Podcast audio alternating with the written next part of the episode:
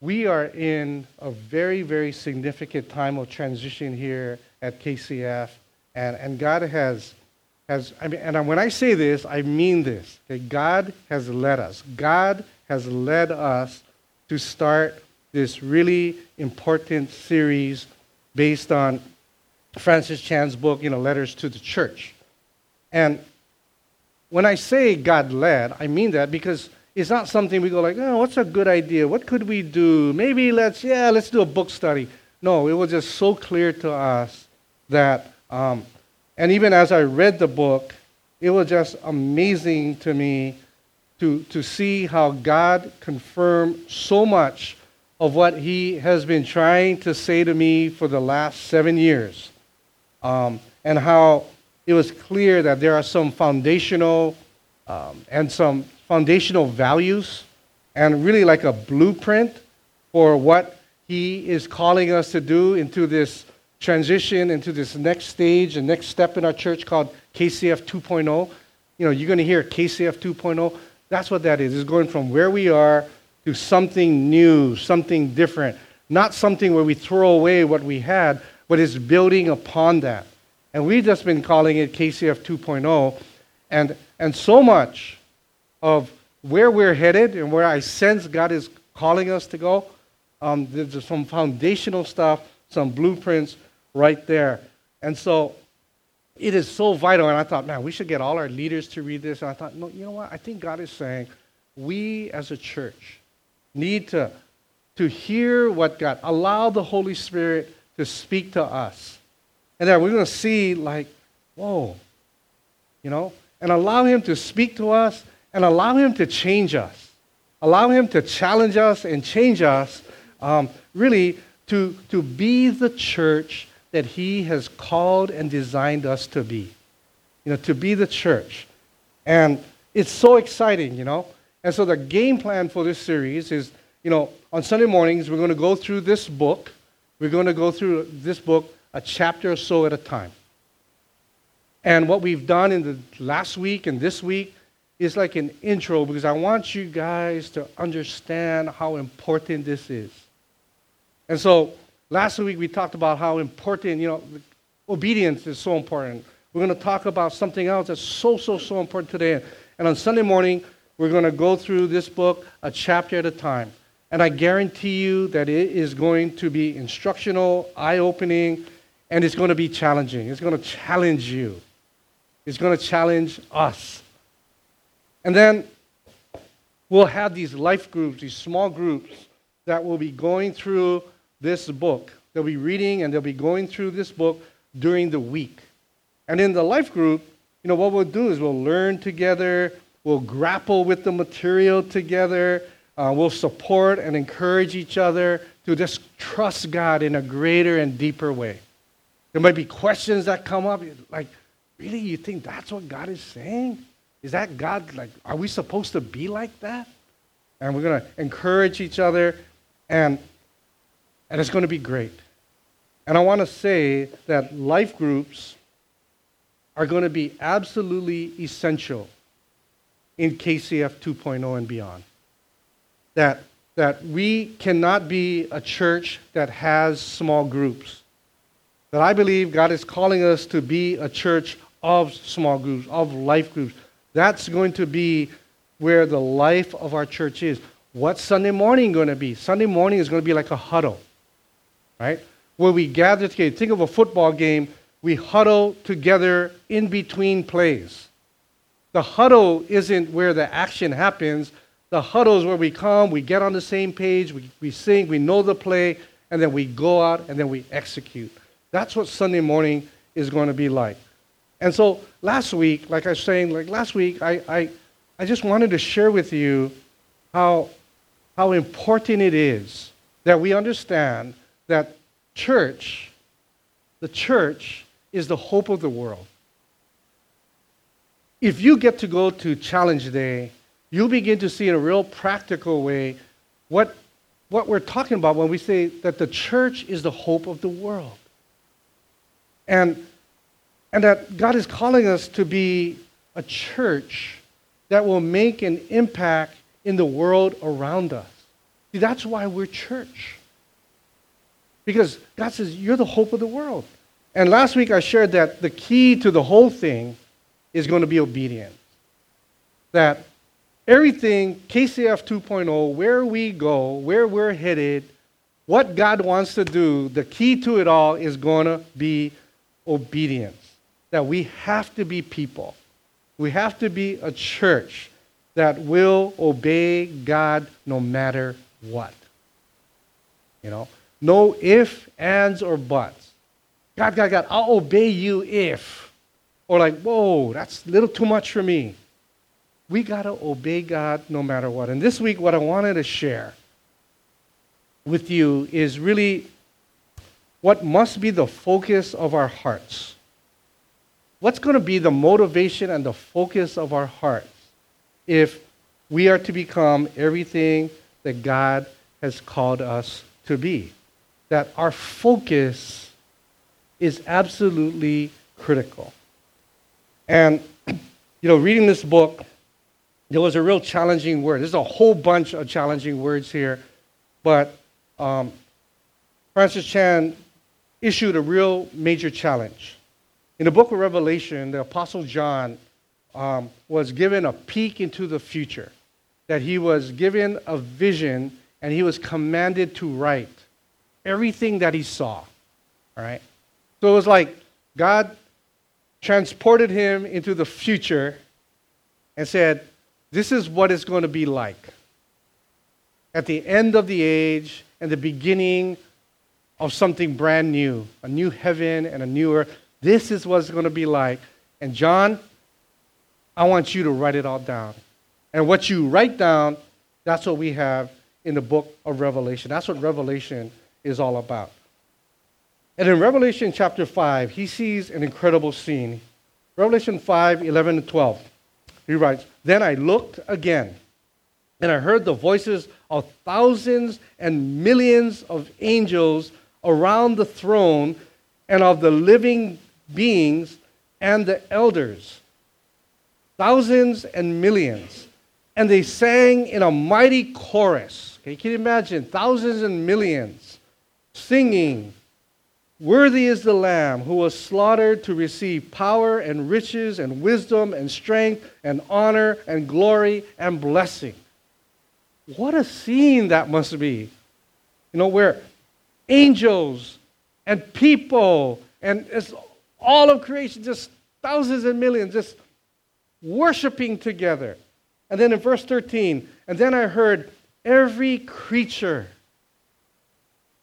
Now, every creature in heaven and on earth and under the earth and in the sea, they all join in. And they sang, Blessings and honor and glory and power and belongs to the one sitting on the throne and to the Lamb forever and ever. And the four living beings said, Amen. And the 24 elders fell and worshiped the Lamb, and the Lamb is Jesus. Can you imagine that? You know, the hippopotamuses are like, blessings, and I mean, every, all creatures. And Chan writes this, Francis Chan writes this. Can you imagine being in a setting, in that setting, and feeling bored, feeling like you needed something more, wishing people were being more attentive to your needs. And he says, There is no way. This is what we were made for. We're not doing people any favors by pretending they are the center of the universe. And then he says, if the sacred, if God in all his power and glory and majesty, if, if that's not enough, it is clear that the Spirit has not done a work in their lives. Whoa. And then he said something was like to me as a leader in the church. He says, by catering our worship to the worshipers and not the object of our worship, I fear we have created human centered churches.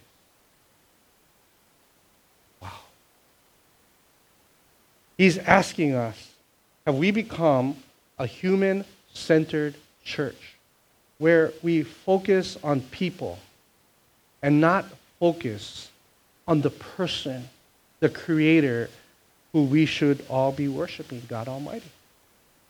Have we done that? And I, and I thought to myself, and I thought, you know, that's so easy.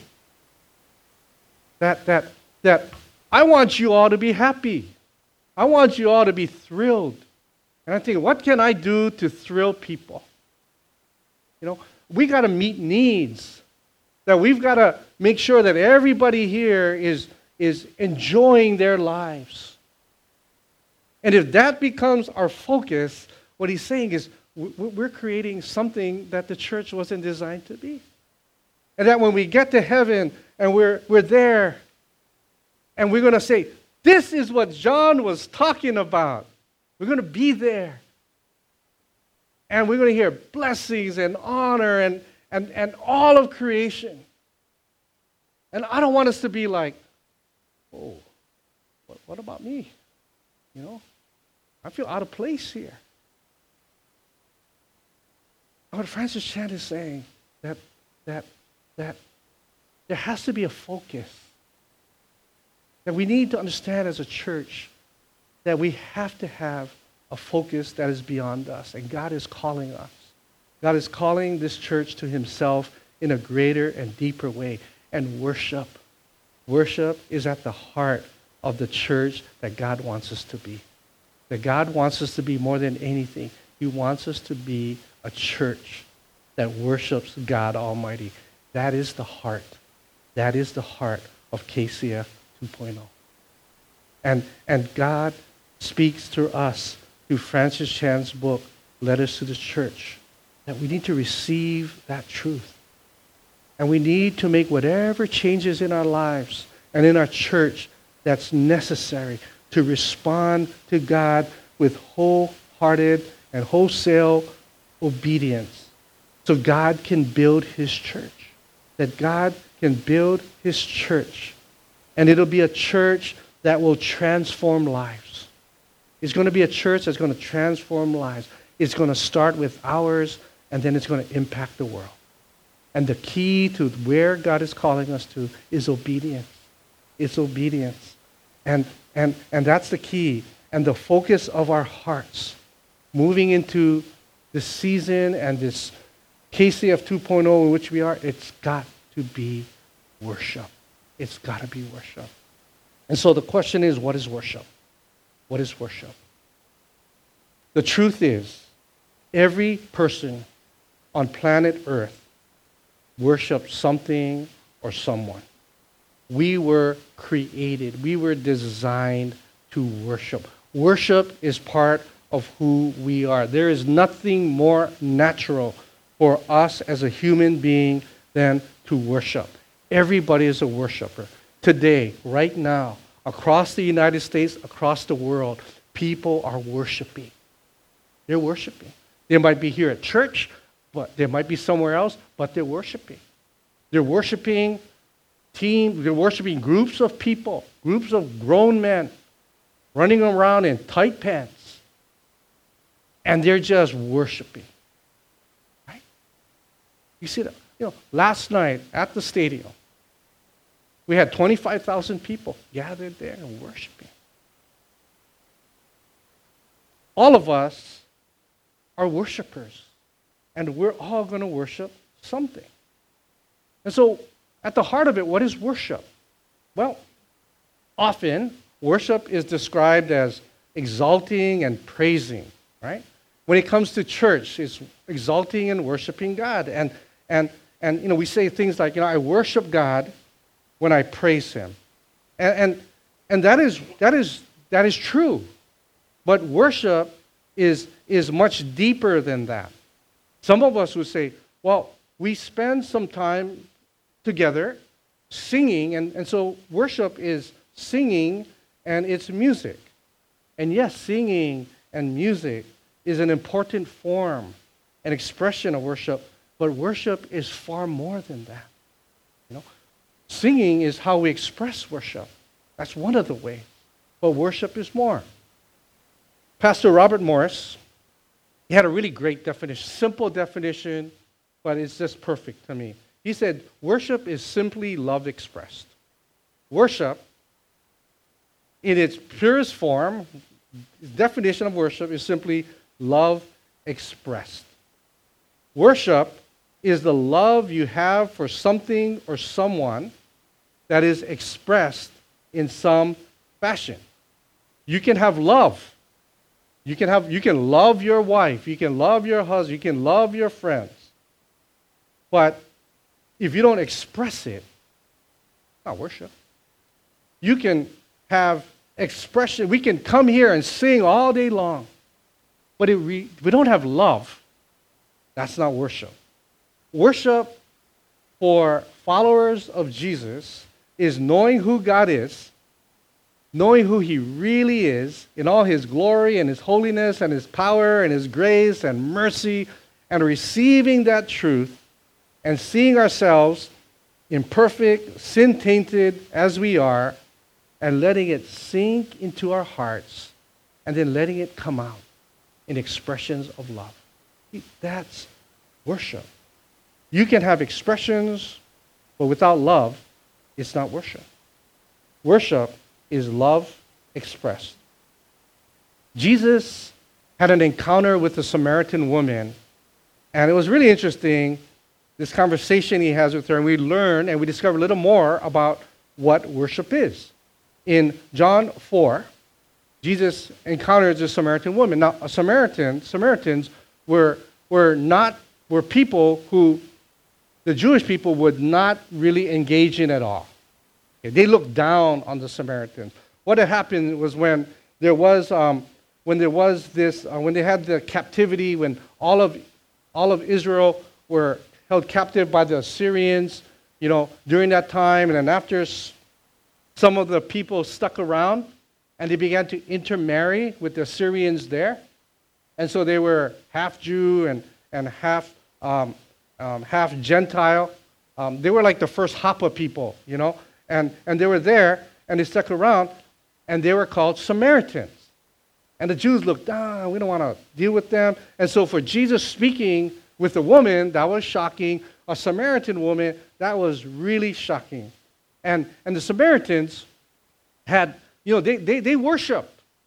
You know, they were zealous in their worship, but they would worship at a different place because the Jews would, would worship in Jerusalem.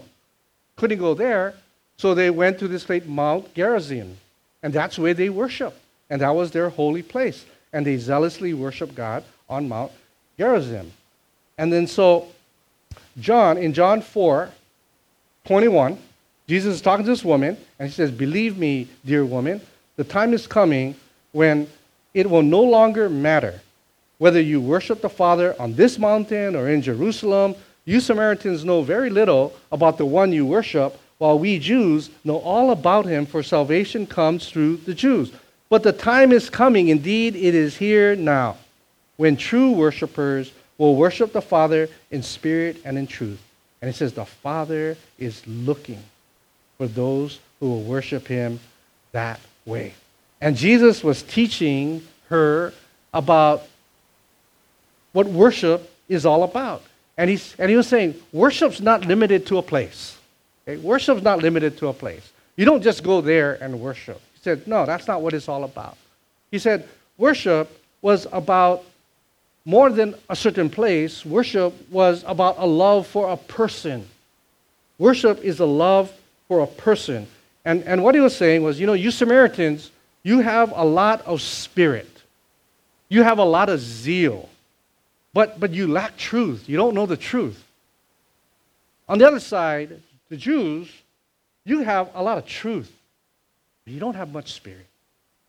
You don't have much zeal. And what Jesus is saying that the worship that and the worshiper that God is looking for is the one who is both spirit, that who zealously in his spirit just worships God and also worships him in truth, in spirit and in truth. That's the worshiper that God is looking for. And so worship is having the truth about God and responding with our spirit with zeal and, and expressing our love for Him. That's what worship is all about. Worship at its essence is love expressed. And then, at the heart of worship, then, is love. At the heart of worship is love. Worship is more than just exalting and praising God. In Mark 12, one of the teachers of the religious law was standing and listening to a debate and says, Hey, you know what, Jesus? Of all the commandments, which is the most important, right? The greatest commandment. So Jesus says, What? The most important commandment is this Listen, O Israel, the Lord our God is the one and only God, and you must love the Lord your God with all your heart, soul, mind, and strength. That's the most important. Jesus said the greatest commandment was to love, was not to exalt, was not to praise. It was deeper than that. It was to love God. It was to love God first and foremost with everything we have. That's our highest call, is to love, is to love God. There is no activity we can engage in that is of greater importance and a higher priority than to love God. And we are to exalt and praise God. We are to thank God. We are to trust and obey God. Why? All because of love. That at the heart of worship, there's love. Now, here's something to consider, okay? At the heart of worship is love. That means we all have in us the potential to love and to worship, really, to worship anything and anyone we love. That's the danger, right? That if we're all, we're all designed to be worshipers, and love is at the center of worship, what that means that we've got to be very careful because there's a potential for us to worship anything and anyone that we love like today. Millions of people you know, love their teams. The greatest team of all is playing at 10 o'clock. Don't see the Cowboys. Don't see the Cowboys. Okay? But the challenge is, the challenge is, anything we, and it could be your family, it could be your spouse, it could be your job, you know, it could be money, it could be whatever it is. Anything we love, we have the potential for worshiping that. And God is saying, that's dangerous. Because when we worship anything above God, He calls that idolatry. That means you're putting something above God. And that's the sin of idolatry. And when you look through the Bible, the one sin that took nations down, took Israel down, time and time again, people down, is a sin of idolatry, where they lifted and they worship other things above God. When you think about how important that is, in the, in the Ten Commandments, right? The first two, you shall not have any other gods above me. Second one was what? You don't make any kind of images, bow down to worship to that. God was saying at the very heart, He's saying, guys, I've created you to be worshipers. You have love for things and people, whatever. You got to be real careful that your love for me, your worship of me, is above all else. Because if not, if not, things are not in alignment. And you're going to mess up. At the heart of worship is love. And then we see that love finds meaning when it's expressed. Yeah. If the heart of worship is love, love finds meaning when it's expressed. Love has to be expressed if it's going to mean something. If you really love someone or something, you want to express your love. You want to you want to you want to find you, you want to please, you know, your friend, your spouse, your children, your parents, you know, that they'll never know how much you love them if you don't express them and express it. And Gary Chapman wrote a really interesting book, helpful book called The Five Love Languages. I don't know if most some of you have read The Five Love Languages. And, and, and what he's saying is that there's five primary ways, languages in which we receive, and we express love. And he's saying, of these five, that we all have one primary one. And he says the five love languages are words of affirmation. Yeah, hearing words, are a great job. You know, all that's a words of affirmation, quality time, gift giving, acts of service, physical closeness, and touch. Right? So those are five. And all of us, when I read that, you say, you know what, more than anything, quality time. I love spending time, quality time, or whatever it is. Chapman writes The one who chooses to love will find appropriate ways to express that decision every day. See? The one who chooses to love will find appropriate ways to express that decision every day. Love must be expressed. That's what worship is all about. If we love God, we will find appropriate ways to express that decision every day. That's what worship is. God expressed his love for us. The, the crazy thing is, God calls us to worship him. He's saying, have no other gods above me. Don't worship any other gods except for me.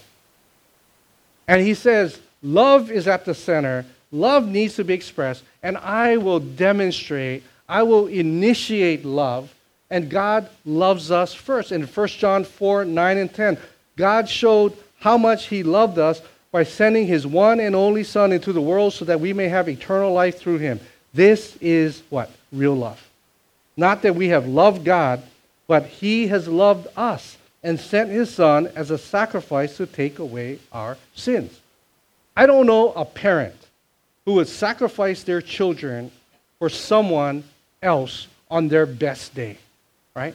Can you think of someone, you're parent, can you think of a time that you're going to sacrifice your kids for someone on their very best day? And yet, God sacrificed his son on our very worst day. That while we were yet sinners, Jesus died for us. And God says, I'm going to show you what love is all about. I'm going to demonstrate. I'm going to initiate what love is about. And I'm going to give you my son. I'm going to give you my son. Love must be expressed. That is what worship is. You love, and then you express that love? Very, very important question. This is the question that we got to answer. And it's going to make all the difference in the world on how much we're going to allow God to speak to us, change us, transform us, how we are going to follow through and obey God is all comes down to this question. Who or what will you worship? Who or what will you worship? That's an important question because we're all worshipers at heart. We're all created to worship. We're all going to worship something or someone. Make no mistake, we are all worshipers. We all worship something or someone. God is looking for people who will love him above all else. That God is looking for a church that will worship him and worship him alone. Here we are, all together, in the presence of God, worshiping and serving God Almighty. Can you imagine if we had that kind of passion? That, that when, I, when I see the effect that a, that a mere person like Michael Jackson would have on people. And I'm thinking, why don't we have that kind of passion? Why don't I have that kind of passion for God Almighty? Why, why is it there are times when I, I'm, I'm thinking, I'm so happy to be here in church, but man, the game's starting. That, that why why is it that when I'm at home and I'm watching a game and, and we're down by four, and when we score a touchdown, that I'm just hands in the air, yelling, screaming, yay, dancing around. And when I'm here, I'm just, God is looking. People. We're going to worship Him. We're going to be on an adventure. We're going to be on an adventure together. Here on Sunday mornings as we huddle together. And hopefully all of you will be a part of a life group during the week. And we're going to grow. And we're going to look at what it means to really love God, to follow Him, and to see God in all His goodness and His majesty and His greatness and His power. And God's going to draw us. He's just love me. We just trust me. That's the adventure we are. Because if we can have that kind of passion, and we can have that kind of passion for God, we are going to be the hope of this world. We're going to have, we're going to see that we can make an impact in the world around. And it's not going to come from how much, how much energy we can muster up and how much love we can muster up. But out of our love and our worship for God and our obedience for God, God's going to empower us to do things that is beyond what we could even think or imagine. That's what church is supposed to be. So, so I'm asking. Will you join us? Will you join us in stepping into KCF 2.0? And making a decision. You know, I don't know what it all means, but I am going to obey. And I'm going to need your help, but I'm going to obey. And I'm going to learn because, yeah, I don't worship God. I got to learn to love God more. If you are, here's the game plan. Make a decision that you're going to worship God and God alone. Just make a decision. You and you alone. I'm not going to hate everything else, but I'm just going to love you more. I'm going to love you most. Make that decision. Buy a book. Buy a book. And ask the Holy Spirit to speak to you in a clear and personal way as you read it. We have about 15 books left out here. It would be such an encouragement and relief for me if you would just buy whatever books we have here, okay? And if we run out, head over to head over to Logos and, and buy a book. Well, I don't want to carry around any more books in my trunk. And it would be an encouragement to me that you all are getting it. Like, yeah, I'm in. I'm going to get a book. James Choi was so excited. Before he came in, he said, I can't come in until I buy a couple books. No one was selling books out there. What am I going to do with my money? I got to go buy books. So I said, here, give it to me. And he went out and he came into here. I don't know if you saw James coming here. He came in like this. now, he did it. He did it. He did it. Brush your teeth three times a day. But, um, okay, get a book. Janelle will be out there right out here selling books after. Just buy them up, okay? Get a book. Read it slowly, digest it. Ask the Lord to speak to you, and then you obey. And then get into a life group. Get into a life group. I'm not sure what life groups are. I'm not sure when they meet.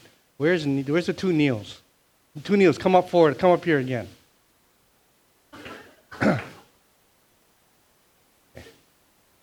two Neils. These are the two Neils. Please see them after. Okay? We have a life group or two meeting. Okay?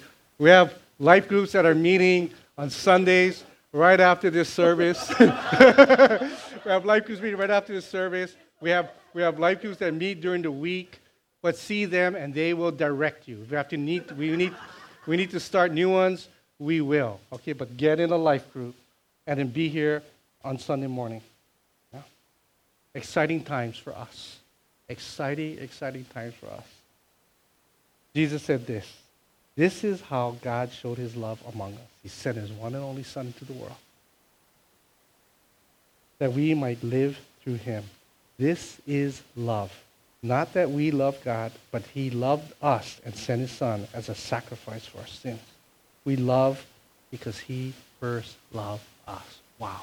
We should fall on our knees in worship of a God who does that for us. So why don't you stand with me? We're going to sing this song together and then uh, come see one of the Neils. Okay, so, yeah, you can sit up. Well, let's pray. Father, thank you. Father, I pray. Let us be a church that worships with passion. That worship is love expressed. May we learn to express our love for a God who loves us first. We thank you in Jesus' name.